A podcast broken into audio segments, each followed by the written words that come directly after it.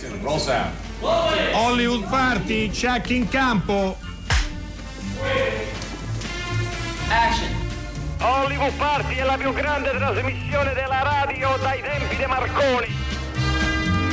Buonasera e benvenuti a una nuova puntata di Hollywood Party. Oggi giovedì 13 agosto ci stiamo avvicinando a grandi passi al traguardo del Ferragosto. Io sono Alessandro Boschi e insieme a me chissà come si sta avvicinando a questa scadenza Enrico Magrelli. Ciao Enrico.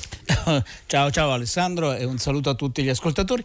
Uh, dunque Charlie Brown aspettava il grande cocomero, no? che però era un'altra cosa. Allora io la grande anguria e mi sto spiritualmente preparando così all'appuntamento di di, Ferragosto e di questa festa che ha una sua rilevanza eh, religiosa Beh, sì. e poi ha una versione laica eh, che significa picnic, eh, pranzi, scontentezze, file, eh, file d'automobili. Allora però io mi concentro su appunto la grande anguria, ecco, proprio per non essere ecco, citato beh, poi da, per danni dagli eredi di Schulz naturalmente.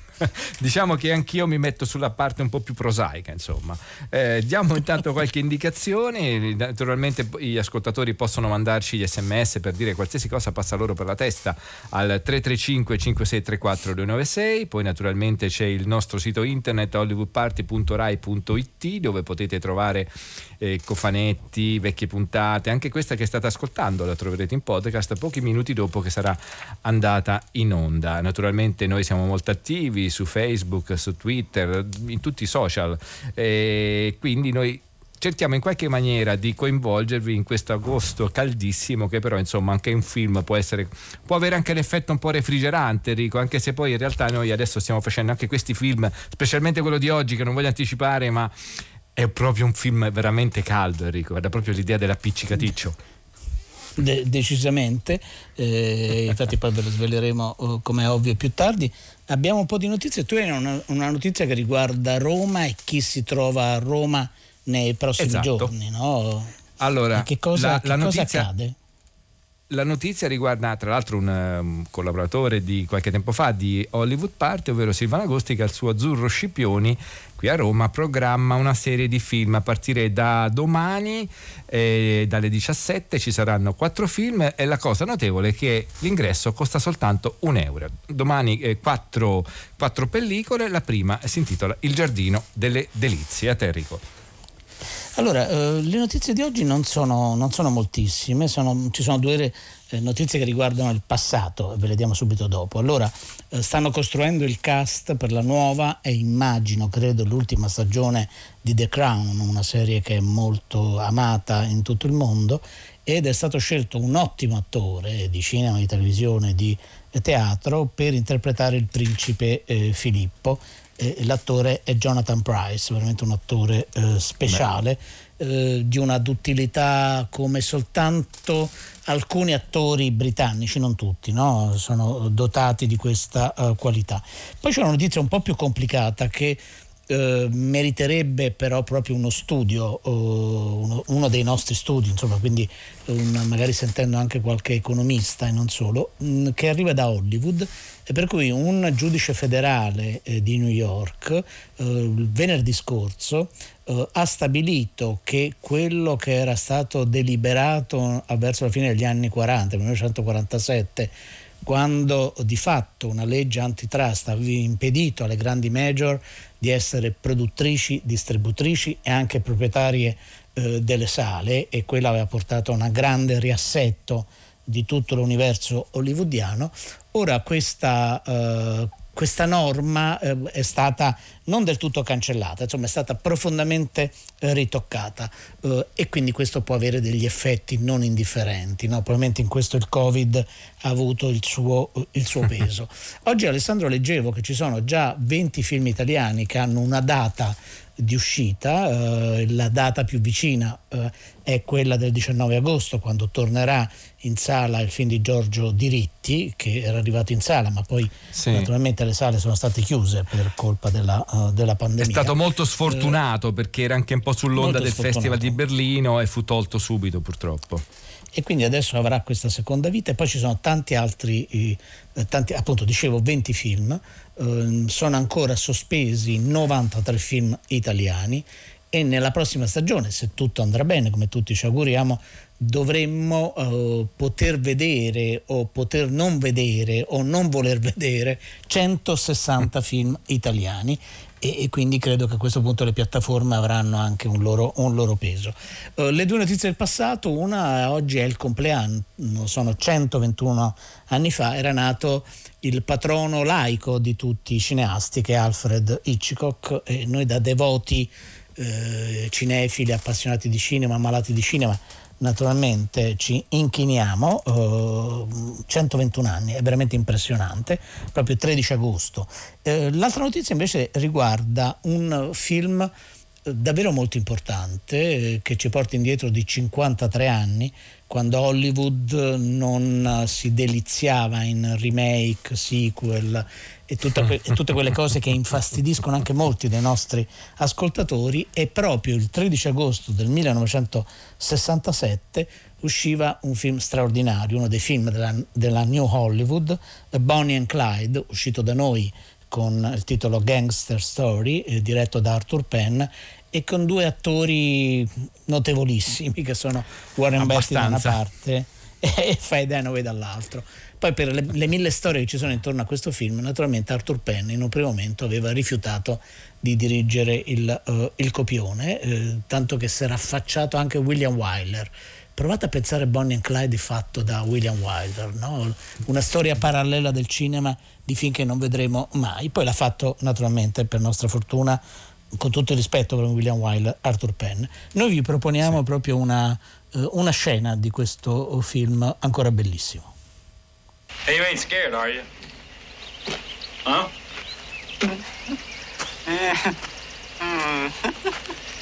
I believe he is. Well, that's a pity now. We sure could have used a smart boy like that who knows such a great deal about automobiles. Hey, you good driver, boy?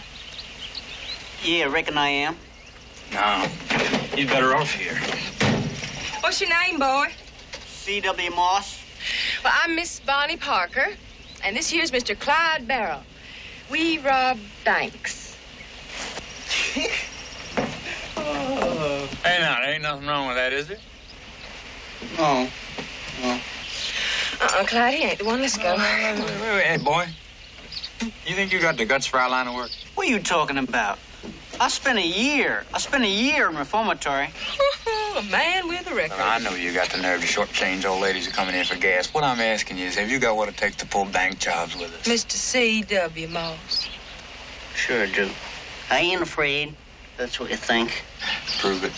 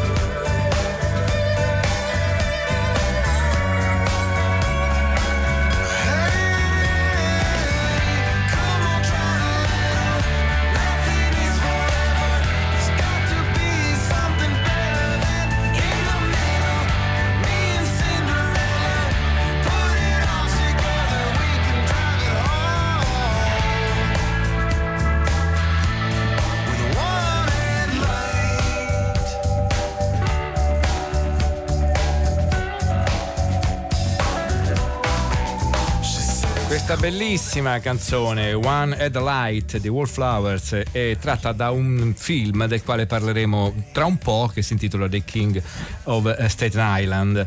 Adesso però ci dedichiamo a un altro film, un film un po' particolare che in realtà è una sorta di documentario anche se spesso il confine tra documentario, cinema del reale e film di finzione è, è, davvero, è davvero labile. E, ehm, parliamo di un film intitolato Anelka, genio e sregolatezza. In realtà nel titolo originale originale significa, che, eh, significa incompreso, una cosa del genere, che però è stato adattato in una maniera forse un po' più comprensibile. Io mi ricordo che genius e regolatezza, e chissà se il nostro ospite ce lo conferma, era un aggettivo che era usato ad esempio per Zigoni del Verona. È con noi il caporedattore di Radio Radicale, scrittore anche di sport, ma non solo, Emilio Targia. Benvenuto a LV Party, Emilio. Benvenuti, bentrovati a voi, bentrovati a voi. Gianni Sregolatezza, purtroppo la mia anagrafe mi consente di ricordare bene Ziconi, che aveva una faccia da cinema come pochi, non so se voi... Eh... Vero, no, è vero, vero, vero. È vero. Eh? Eh, hai ragione, hai ragione. Eh, Anelka, cosa, cosa, cosa, ci dici di Anelka? Uh. Ma no, devo, dirti del, devo dirvi del film, allora il film è sì un, un bel ibrido secondo me perché innanzitutto il soggetto, o meglio il personaggio, è, non è eh, Maradona, non è Pelé, è uno di quei personaggi che pur essendo un campione affermato, insomma non ha diciamo, scritto la storia in maniera eh, no, eh, così solida come altri campioni. E, e secondo me eh, in questo senso il cinema fa il suo perché bisogna pescare e raccontare le storie di questi personaggi perché gli altri in qualche modo la raccontano da soli. Quindi mi sembra che sia il montaggio sia la cifra espressiva eh, sia come è costruito non l'ho visto tutto ma una buona parte mi sembra che restituisca un po' di quella nel che invece magari è stato appunto travisato per riprendere il titolo un po' diciamo dalla fretta mediatica di qualche collega dello sport che spesso magari mastica un po' no, i personaggi, i giocatori e invece, e invece non, non, approfondisce i lati nascosti. Forse probabilmente il cinema serve a questo e quindi in questo caso credo che l'operazione tra virgolette sia riuscita credo che questo che dici eh, eh, Emilio Taggia sia molto vero. Tra l'altro, questo film, curiosamente, quando ne parliamo noi, è uscito una, su Netflix, ehm, ha subito degli addentellati con la cronaca proprio di oggi, perché quel signore che si chiama Domenech, che è stato per, per anni eh, eh, allenatore della nazionale francese, chiamiamolo selezionatore, se ne è uscito con una, battita, una, battuta piuttosto infelice, non so che ne pensate voi, a proposito dell'Atalanta, che come sapete ieri sera è stata eh, buttata fuori dalla Champions League negli ultimi due minuti, peraltro anche in maniera secondo me meritata perché il PSG eh, era più forte. Detto questo però, non parliamo di calcio, però Ah, eh, Domenech è uno dei personaggi centrali della storia di Anelka.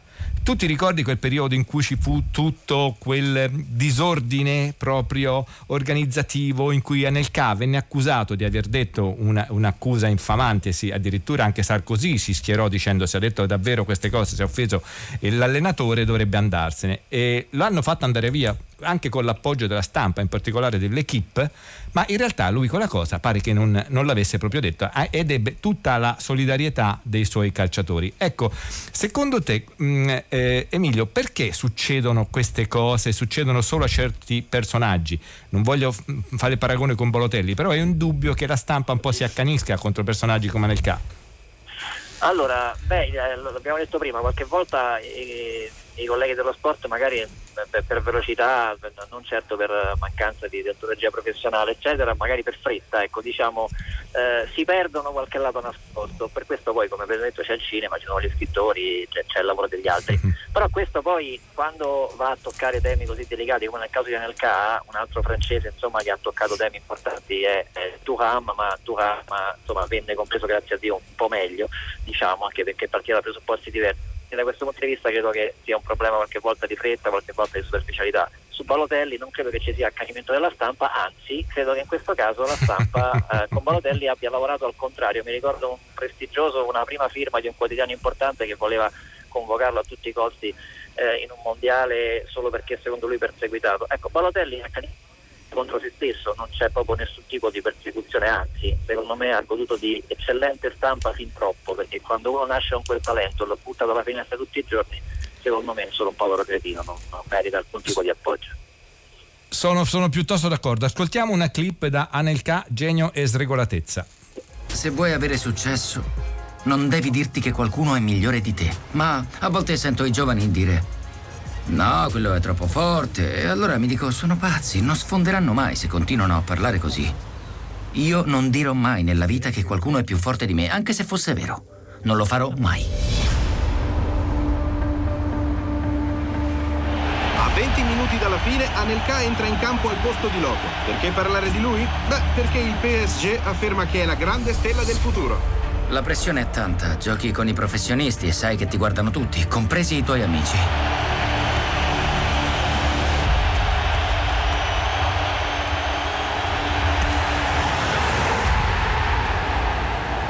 Mio figlio ha 16 anni, Nicolà aveva la sua età quando si è presentato al Parco dei Principi. Ero fiero di lui.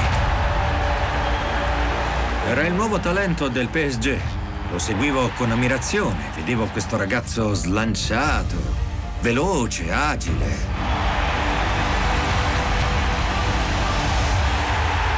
Mi ha impressionato vedere che il mio amico era all'altezza della situazione. Giocava con gente forte ed era al loro livello. Il mondo del calcio parla per forza di cose di un giocatore del genere che entra in scena con quella maturità, sebbene così giovane. Ho mandato i miei osservatori a vederlo giocare. Come altri giocatori che rimbalzano tra giovani e professionisti, forse anche lui aveva la sensazione di non essere considerato per quello che voleva. Era deluso. L'ho fatto chiamare e gli ho chiesto vuoi giocare nell'Arsenal? Ha accettato.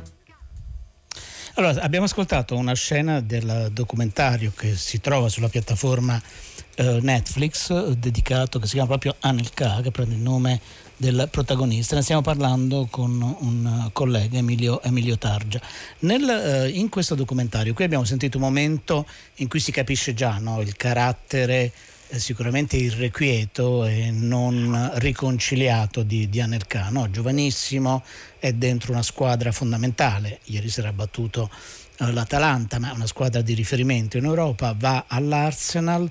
E, e secondo me un dato interessante del, eh, del documentario è anche eh, Anelka i suoi amici, tra i suoi amici c'è il grande eh, attore eh, brillante che abbiamo conosciuto in Quasi Amici, che è Omar Sy, eh, le radici nella banlieue eh, parigina, il rapporto con i fratelli, con, con la famiglia, eh, c'è la giovinezza, che è qualcosa che poi caratterizza molto eh, la storia dei, dei, campioni, e questo sembra una sorta di miscela complicata che forse ha condizionato profondamente la carriera di, eh, di Anelka.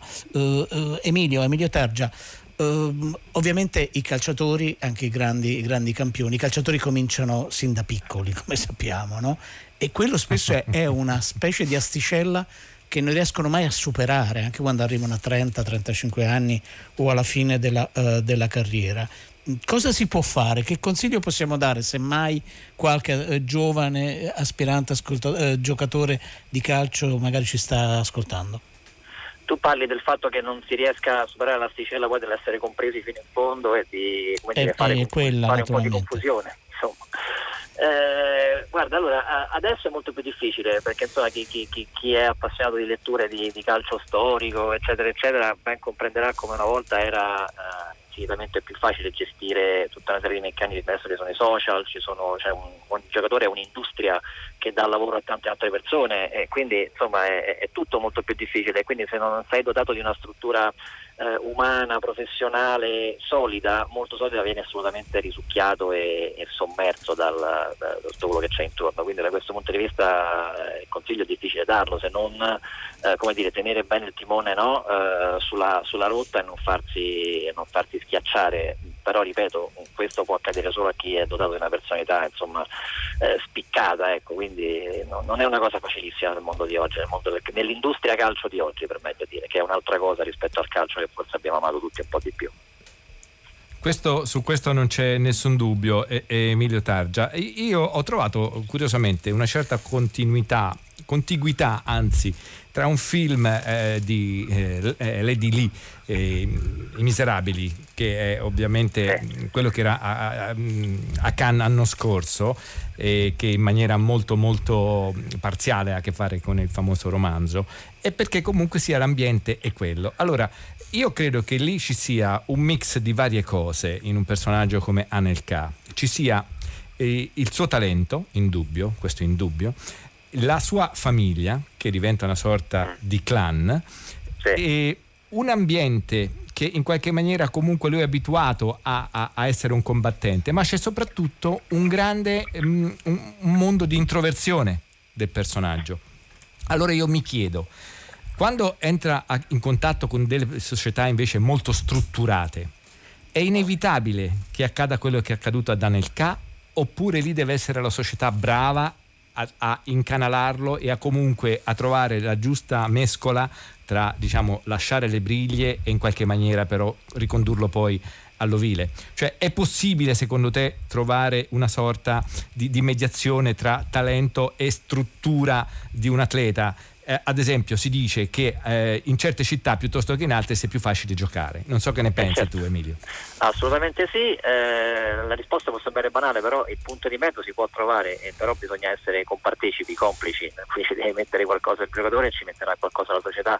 Eh, mi dice una cosa che mi dà il destro per ricordare un esempio molto, molto specifico, cioè Gianluigi Buffon eh, giocava nel Parma, era già palesemente insomma, un potenziale, una potenziale stella eh, tra i due pali, eh, ebbe la, mh, mm, eh, un'offerta da parte del Milan anche piuttosto, piuttosto congrua, però il, eh, il papà lo lasciò, lo lasciò un po' al Parma proprio perché aveva paura che venisse schiacciato probabilmente quella scelta fu molto saggia. Adesso non so quanti oggi, no, giocando nel Parma, potrebbero rinunciare al Milan. Tra l'altro il Milan di quegli anni era come dire, insomma, un po' più no, eh, sugli scudi rispetto a questo.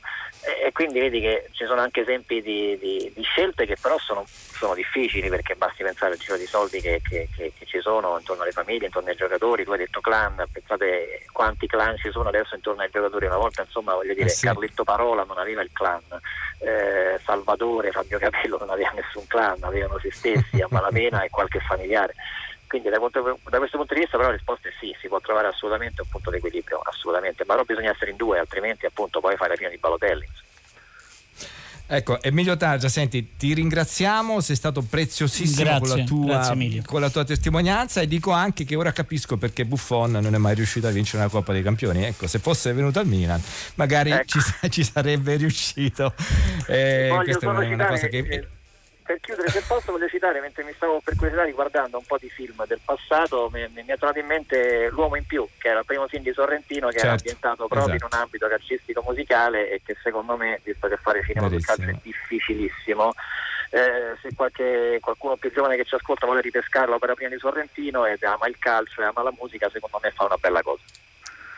Grazie Emilio, noi appoggiamo senz'altro. Grazie senz'altro il tuo consiglio e ti salutiamo con un'altra clip tratta da Anelka, genio e sregolatezza. In sei mesi ha avuto una trasformazione incredibile.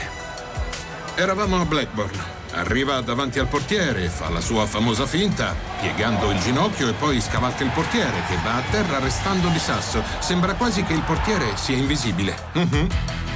Era un felino. Un ragazzo che aveva sia forza che flessibilità. Ancora nel K! La partita con il Manchester la ricorderò sempre. L'Arsenal è arrivato qui con il record di una sola sconfitta in 18 partite in tutte le competizioni. La partita era tesa, dovevamo vincere a ogni costo. Ho dato la palla a Overmars. Ecco Overmars! Questa volta ce la fa! 1-0 contro il Manchester. A Manchester. Il campionato è ancora molto aperto. L'Arsenal è rientrato in gioco contro una squadra eccellente come quella del Manchester United, grazie alla sicurezza di Anelka. Credo che sia sceso in campo senza sentire la pressione. Ad Highbury la partita della consacrazione. Tony Adams segna il gol decisivo. Che gol! È incredibile! Fischio finale!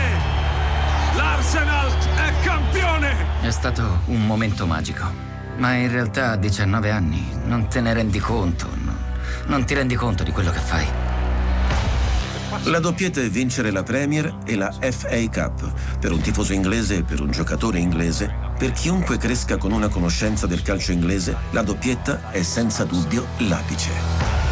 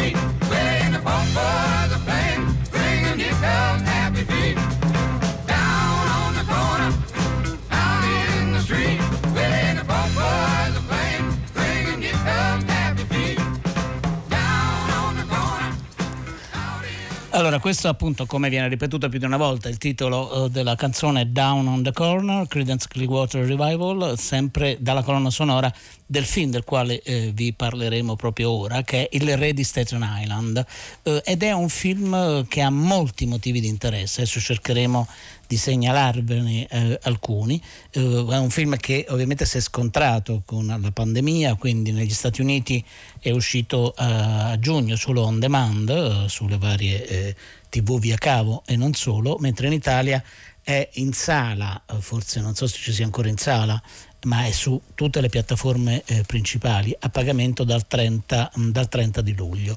Eh, un motivo di interesse è la eh, regia del, del film, eh, proprio perché Judd Apatow è una di quelle figure, ha diretto alcuni film, forse non memorabili, però è uno sceneggiatore, è un cabarettista, è un produttore, eh, ha firmato molte delle serie, non solo delle serie, ma anche dei film che hanno eh, caratterizzato questa, mh, diciamo così, questo eh, millennio. Eh, è un film ambientato proprio a Staten Island, quindi siamo a New York, ma in una New York, come dicono alcuni dei personaggi, eh, che non ha il fascino o la forza di, di Brooklyn, eh, tanto che anche gli abitanti del New Jersey, eh, che notoriamente vengono regolarmente sfottuti dai newyorkesi, guardano Staten Island eh, così con, eh, no, in, in modo quasi altezzoso e seguiamo eh, proprio la faticosa formazione eh, esistenziale, affettiva, eh, sentimentale del protagonista che è interpretato da Pete Davidson e poi vi racconteremo meglio chi è. Nel film è Scott Carlin e Scott è un nome importante proprio perché è il nome eh, il vero nome del suo, eh, del suo papà, di Scott Davidson. Um, vogliamo sentire subito che dice Ale? Sentiamo subito una Sì, sentiamo subito una clip, e poi- poi dopo mh, entriamo e cerchiamo di spiegarvi perché secondo noi il film merita attenzione. Tutto ok? Sto bene, sì. Perché? Sì. Starai bene anche senza di me? Tu pensi che non sopravviva senza di te? Sì, ma non fare lo stronzo, ok? E fai il bravo con mamma, non farla penare troppo, insomma. Ha bisogno di respiro. Io le do sempre respiro. Ma che vuoi? Qu- Quando è che date respiro a me? Eh, eh, Ma che dici? Di che parli? Qui tutti non fanno che preoccuparsi per te. Mi hanno ignorato per tutta l'infanzia per colpa tua. Ah, sì, dimenticavo che la mia infanzia è stata una gioia. Senti, non devi fare il pazzo tutta la vita solo perché papà è morto, tu l'hai conosciuto almeno. La fortuna è tua che non l'hai conosciuto. Perciò sei quasi normale. L'avessi conosciuto avresti visto che era il più fico di tutto il mondo. E questo ti avrebbe rovinato la vita. Ok, sì, ma adesso che cosa vuoi fare? Vuoi trovarti un lavoro? Vuoi andartene di casa? Non lo so. Eh, Voglio aprire il ristorante coi tatuaggi. No, dico sul serio. Guarda che sono serio, è una gra- non l'ha mai fatto nessuno. Ho cercato un po' su Google, non ne hanno mai aperto uno, nemmeno per gioco. Perché nessuno ha voglia di andare al ristorante e vedere persone che si tatuano mentre mangiano, fa schifo. È l'idea migliore del mondo. Ruby Tuesday. Entrata libera, polli e tatuaggi. Ecco, la prima cosa che mi sento di consigliarvi è guardatelo in originale, magari con i sottotitoli, ma in originale. E I doppiatori italiani sono fantastici, ma questo probabilmente era un film abbastanza difficile da riprodurre nella nostra lingua. E come diceva Enrico Magrelli, prima il protagonista è Pete Davidson, che avete sentito, il ragazzo che parla, poi la mamma è interpretata da Marisa Tomei e ci sono poi dei personaggi, due in particolare secondo me, degli attori noti, uno addirittura Steve Buscemi che fa la parte di uno dei, dei vigili del fuoco e un altro che forse è meno noto, ma Dominique Lombardozzi, ma se voi andate a vedere ha una faccia che voi diciate, "Ah, ma io questo l'ho visto tipo in 20-30 serie perché è molto presente. Eh, uno dei motivi appunto per cui eh, questo film secondo noi va in qualche maniera segnalato è, è che intanto è stato scritto da Pete Davidson, è una sorta di, di catarsi, di, di- di liberazione eh, per, per- per questo ragazzo perché in, in realtà poi come a un certo punto si scoprirà eh, l'episodio che viene narrato, non so se dirlo o meno Enrico, non vorrei fare uno spoiler, No, no, si, si può dire anche perché... Si può dire, la- vero? la- la- sì, sì, certo. E, e e lui è il figlio di un eh, vigile del fuoco che è morto nel- nel- nella tragedia delle Torri Gemelle. E lui aveva solo sette anni e quindi questo, eh, questo avvenimento lo sconvolse talmente tanto da subire dei, dei forti, eh, forti contraccolpi. Tant'è vero che lui è anche uno stand-up comedian dei Saturday Night Live e lui diceva che non riusciva assolutamente ad andare avanti, a essere razionale, ad avere un pensiero costruito, un pensiero compiuto se non con l'aiuto della marijuana. Ed è esattamente quello che poi lui riproduce nel, nel film. Il personaggio che noi vediamo è come se lui recitasse, eh, nel- se recitasse se stesso, questa è la cosa divertente. E ho l'impressione, Enrico, questo faccio un- una considerazione forse un po' più critica, che il film abbia dei grandi sprazzi legati forse anche all'abilità di scrittura di Pete Davidson che come dicevo ha partecipato alla sceneggiatura ma che sia però all'interno di un film che finisce con l'essere un po' lungo e forse un po' troppo prevedibile che ne dici tu Enrico? Sì, è prevedibile, l- la lunghezza eh, dura due ore e, qua- e un- e 15 minuti, e 16 minuti. Ovviamente ci sono i titoli che nei film statunitensi, come sapete, sono piuttosto, piuttosto lunghi. Eh, è un film di cura, chiamiamolo così, no? nel quale eh, bisogna ricuscire e soprattutto immaginare quella che poteva essere la vita del protagonista Pete Davidson se poi non avesse eh, incontrato la strada eh, della comicità, del successo televisivo, dopo aver passato delle fasi anche molto difficili, al di là dell'elaborazione del lutto, eh, prima appunto Alessandro Boschi lo citava, no? proprio un rapporto con le droghe, anche non la semplice erba, davvero molto molto forte. I tatuaggi che sono una mappa geografica sul suo corpo non sono tatuaggi di scena, sono tatuaggi eh, veri e, e questo rapporto con eh, Staten Island nel quale lui vive ancora, questo lo racconta eh, proprio in uno dei suoi ultimi spettacoli, eh, anche questo lo potete eh, trovare sulle, eh, sulle piattaforme, vive ancora a casa eh, con la madre, vive nel, diciamo così, nel- nella cosiddetta cantina, poi le cantine nelle case americane non sono esattamente il sottoscala, chiamiamolo così, con una sua autonomia. Ed è, eh, ed è interessante nel film non solo la presenza di alcuni degli attori che Alessandro ricordava un attimo fa, ma anche questo stare sempre tra la finzione assoluta è qualcosa di vero no? che bolle sotto la superficie, sotto i nomi che sono stati eh, cambiati, intorno a un paesaggio eh, urbano, suburbano sicuramente meno affascinante di, Mana- eh, di Manhattan. E d- dentro c'è non solo quindi un'esperienza personale, eh, non c'è soltanto un viaggio un- nel proprio passato, che però ancora lì, tutto lì, non è stato né abbandonato né superato. E nel film si sente il sapore di alcuni dei luoghi comuni narrativi o degli stereotipi del cinema eh, indipendente Sì. americano e questo Vero, è sempre vero, vero. eh, piacevole. E prima abbiamo citato Steve Buscemi eh, che compare per- così dalla metà in poi del, del film. Ascoltiamo Sì. una scena nel quale troviamo anche Buscemi. Sta lavorando bene. Ha imparato a lavare un camion. È pronto per la carriera di aiutante all'autolavaggio. Glielo darai mai un attimo di tregua? Non so che cosa devo fare. Non fare niente. Tu eri al lavoro quando Stan è morto? Sì, lo sai bene. Che cosa hai pensato quando l'hai saputo? Mi sono chiesto se avessi dei figli.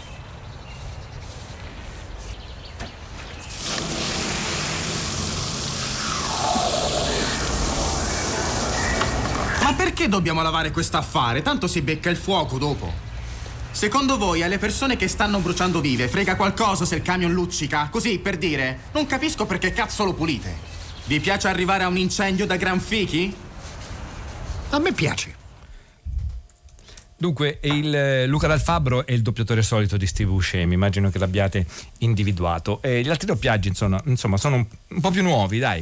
E come si capisce, qui la scena avviene dentro, la caserma di, dentro una caserma dei, dei pompieri, dei vigili del fuoco, perché lui in qualche maniera viene adottato, perché la mamma a un certo punto lo caccia di casa. Ma non è che lo caccia tanto per dire dai, poi tanto torni. No, no, no, proprio lo, lo manda via e lui le prova tutte, va dalla, dalla ex fidanzata, va da un amico, ma non c'è niente da fare. Poi alla fine trova eh, eh, così il- un ricovero in questa eh, caserma dove tra l'altro eh, c'è appunto il, il fidanzato della madre che pure lui è stato cacciato dalla madre perché i due avevano iniziato a litigare. Quindi insomma e questi due reietti eh, eh, vengono, si ritrovano insieme e lì nasce, parte la seconda, la seconda parte eh, del film.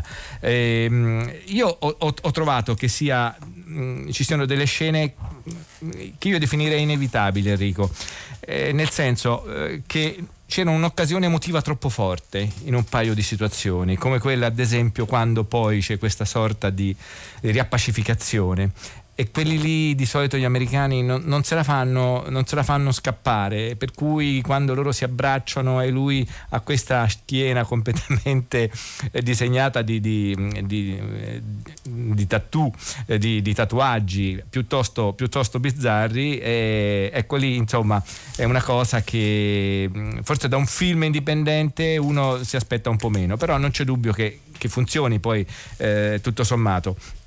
Non so Enrico se tu hai avuto questa impressione perché io ho- mi aspetto sempre una mm, mi aspettavo un po' una deriva un po' più così, un po' più cattiva, insomma.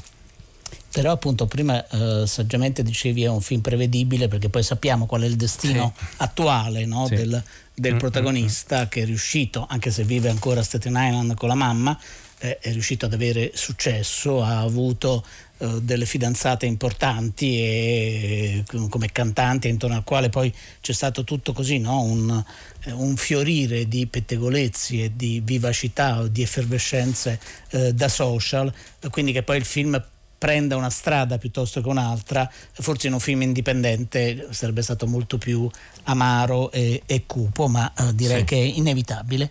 Vogliamo ascoltare È vero, è l'ultima clip del film? As- ah, le- eh, guarda, il- leggo solo un messaggio, Enrico, Prego. che è divertente perché ci riporta un po' allo spazio precedente, ma dice siete l'unico programma sportivo di Radio 3. Chissà, chissà se è vero. Ascoltiamo, ascoltiamo la clip.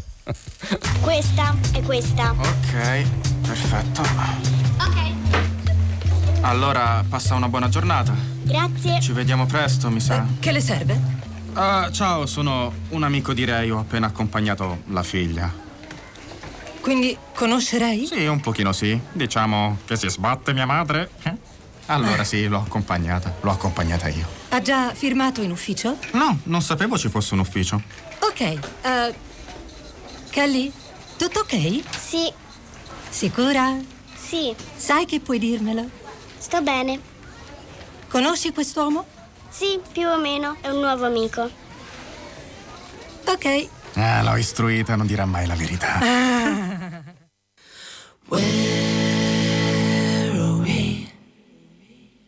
What the hell is going on?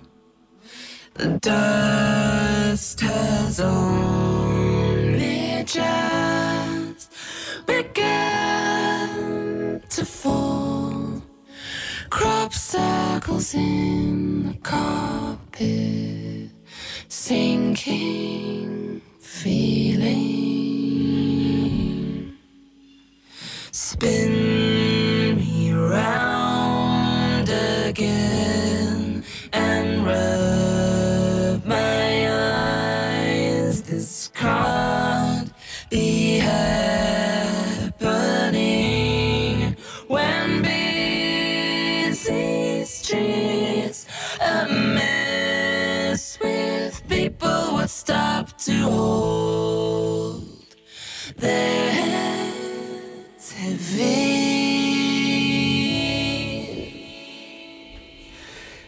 Beh, questo è Hide and Seek, Imogen Hip, ed è una canzone tratta, Enrico, da una serie, non so se, se ti è capitato di incrociarla, Normal People, eh, della BBC, eh, tratta da un racconto di Sally Rooney, anche il romanzo Normal People va molto alla moda quest'estate. Va bene, la canzone comunque è era un'ottima, è davvero è notevole. un'ottima serie.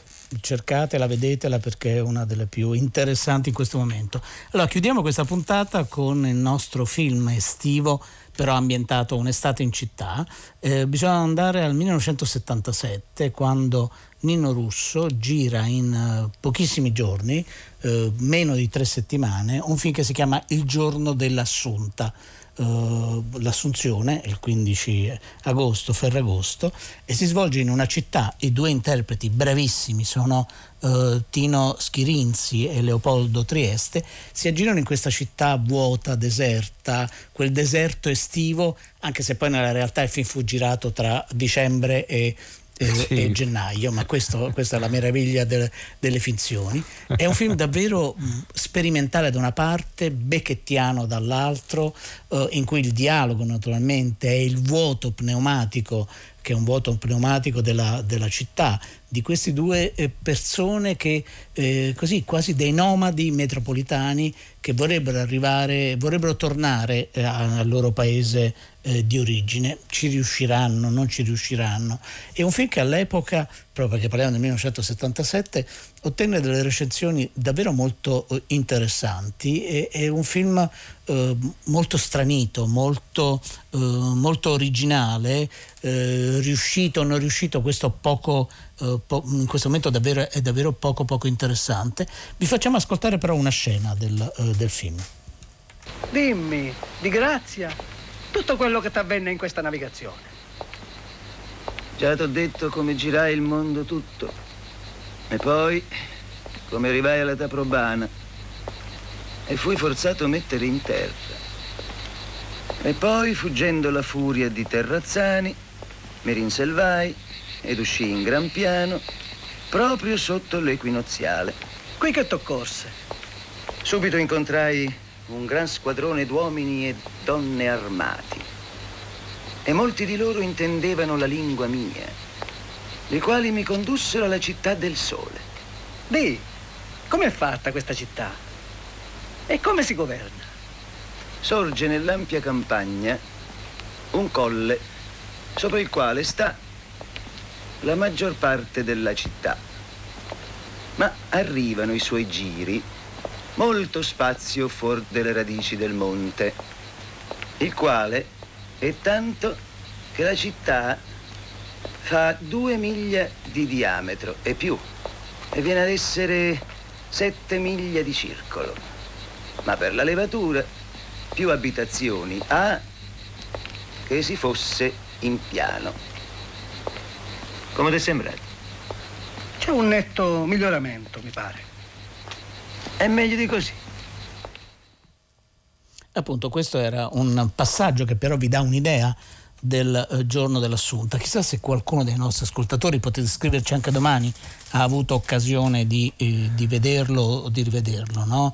Naturalmente eh, appunto eh, non, non- non circola moltissimo no? ed, è, No. ed è un peccato perché, perché in quegli anni il cinema d'autore eh, italiano no, rischiava molto, anche troppo. Eh, comunque si trova, si trova in rete Enrico, tra l'altro pare che quando fecero il cast eh, Leopoldo Trieste costava troppo, allora il eh, russo gli mandò la sceneggiatura con il suo numero di telefono e lui lo richiamò dopo pochissimo, dopo averla letta, disse sono Leopoldo Trieste quando iniziamo a girare, vabbè insomma ci sono anche queste storie divertenti. Chi ha fatto, e comunque lo trovate in rete, eh, chi ha fatto questa trasmissione? Allora vediamo, le nostre curatrici Francesca Levi e Maddalena Agnisci, il nostro tecnico Gaetano Chiarella che ci ha mandato in onda e che ringraziamo insieme a tutti i tecnici della sala controllo, poi Massimiliano Bonomo, Antonio Bonanata, Erika Favoro, Emilio Targia, naturalmente Enrico Magrelli.